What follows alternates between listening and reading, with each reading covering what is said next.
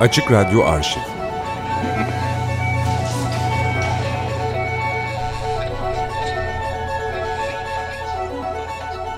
Bilge Karasu aramızda.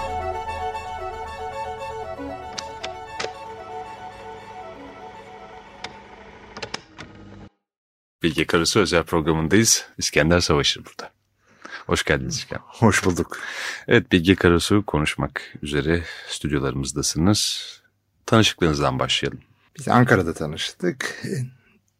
Dostluğumuzu asıl perçinleyen dostluk demek doğru mu bilmiyorum. İlişkimizi, benim çıraklığımı asıl perçinleyen tabii Bilge Bey'in Hacettepe'de mantık dersleri almak, vermek üzere felsefe bölümünde ders vermeye başlamasıydı. Ama tanışmamız öyle olmadı.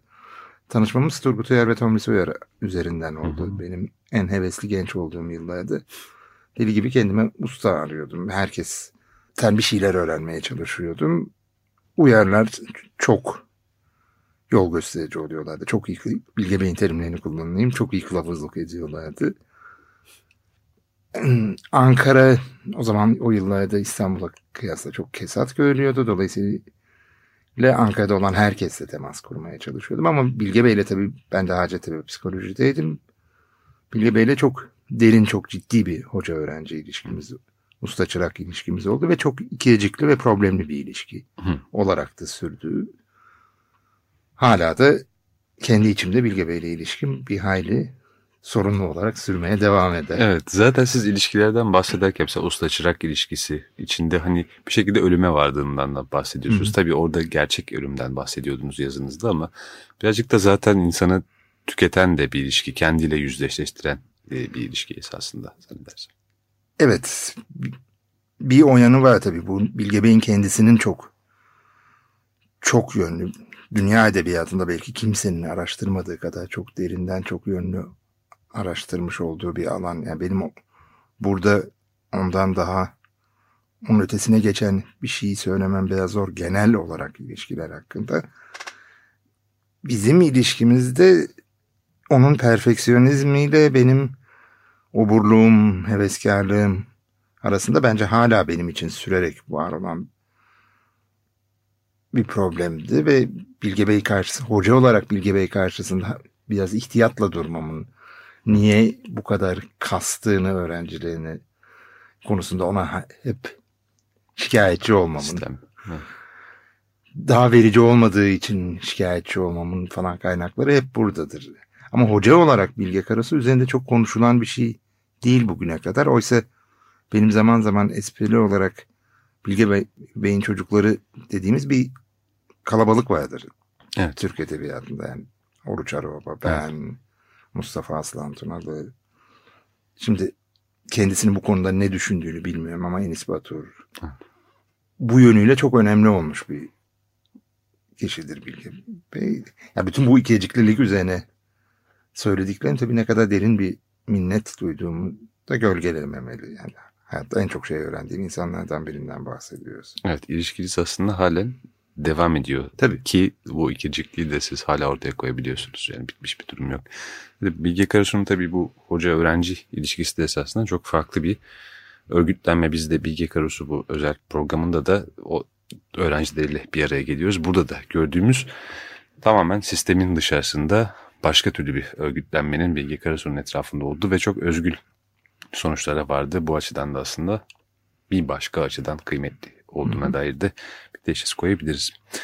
Evet, sizinle müzik konuşmaya, daha doğrusu sizden müzik dinlemeye çok alışkınız. Bilge Karasu'da da sanırım buna denk geleceğiz. Onun müzikle ilişkisini anlatır mısınız? Biliyoruz ki çok iyi piyano çalıyormuş ama Hı-hı. pek de ayrıntı yok esasında bu konuda elimizde. Belki biraz daha genel şeylerden bahsederek konuşayım. Şimdi Bilge Bey'i ben tanıdığımda Göçmüş Kediler Bahçesi'ni bitirmişti. Bugün de okur olarak Bilge Bey'in asıl önemsediğim metinlerin çoğu geride kalmıştı. Geceyi yazıyordu ben tanıdığımda. Müziğe nereden varacaksın diyeceksiniz geleceğim merak etmeyin. Ve daha avantgard bir yöne doğru açılıyordu. Gecede gördüğümüz, kılavuzda gördüğümüz, daha zor takip edilen, daha avantgard bir yöne doğru açılıyordu. Benim besleyen Bilge Karasu daha resmi tarihin dışındaki tarihi diriltmeye yönelen bir Bilge Karasu'ydu. Masallardan beslenen Bilge Karasu bugün beni hala da yazar olarak daha Hmm. çok ilgilendiriyor. Ve bizim ilişkimizde hep o yön çok daha merkeziydi. Şimdi müzikle ilişkisine baktığımızda gerek çeşitlemeli korku gibi bir müzikal metin üzerindeki çalışması gerek yakın çevresinde Ertuğrul Fırat gibi son derece deneysel ve avantgard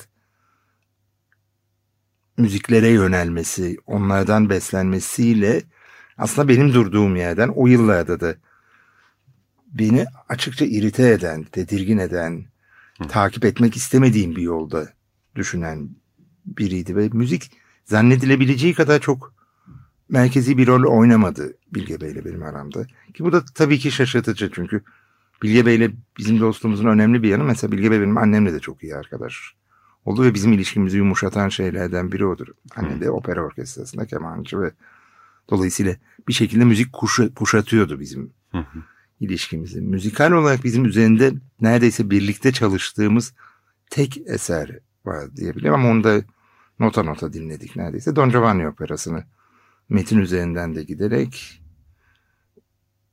işte efsanenin çeşitli boyutlarıyla bana anlatarak Mozart'ın o operada ne yaptığı üzerine konuşarak en önemli şey oydu. Bilmiyorum bu ne kadar biliyor ya da daha önceki programlarda dile geldim ama Bilge Bey'in çok uzun bir Don Juan metni yazma çabası vardı. Don Juan diye bir Vietnamlı üzerinden Hı. yazacaktı ve işte kimin Don Juan, Don Giovanni ya da Don Juan, kimin heykel komandan, kumandan heykeli olduğunun bilinmediği böyle bir o Bilge Bey'de gördüğümüz kimliklerin karışması üzerinden giden bir metin olarak düşünüyordu. Sanırım Bilge Bey'le bizim en yakınlaştığımız şeylerden biri de bunu konuştuğumuz zamanlar oldu. O arada bir yandan da geceyi yazıyordu. Tabii diğer yandan da çeşitlemeli korku var. Çeşitlemeli korku tabii çok büyüleyici bir metin ama dediğim gibi bana çok verimli bir damar, beslenebilecek bir damar gibi gelmedi. Eğer kulak vermeyi düşünüyorsak bu programda belki Evet. bir iki satır ondan bir şey dinleyip devam etmek yerinde olabilir. Lütfen. Bilge Karasu'nun beş ses için. Çeşitlemeli korku. Okuyanlar Tijen Par, Candan Teksoy, İlhan Osmanbaş, Başar Sabuncu, Cüneyt Türel. Kayıt montaj Affan Tarlan. Bir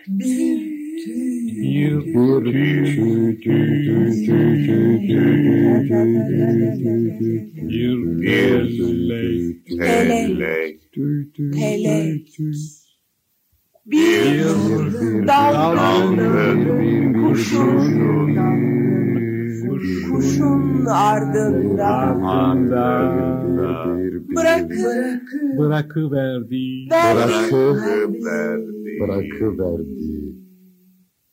Havadan Havadan Bir tüy oluşmuş yumuşak Bir felek gibi düşen Düşen Düşen sen yere doğru. Yere doğru. Yere doğru.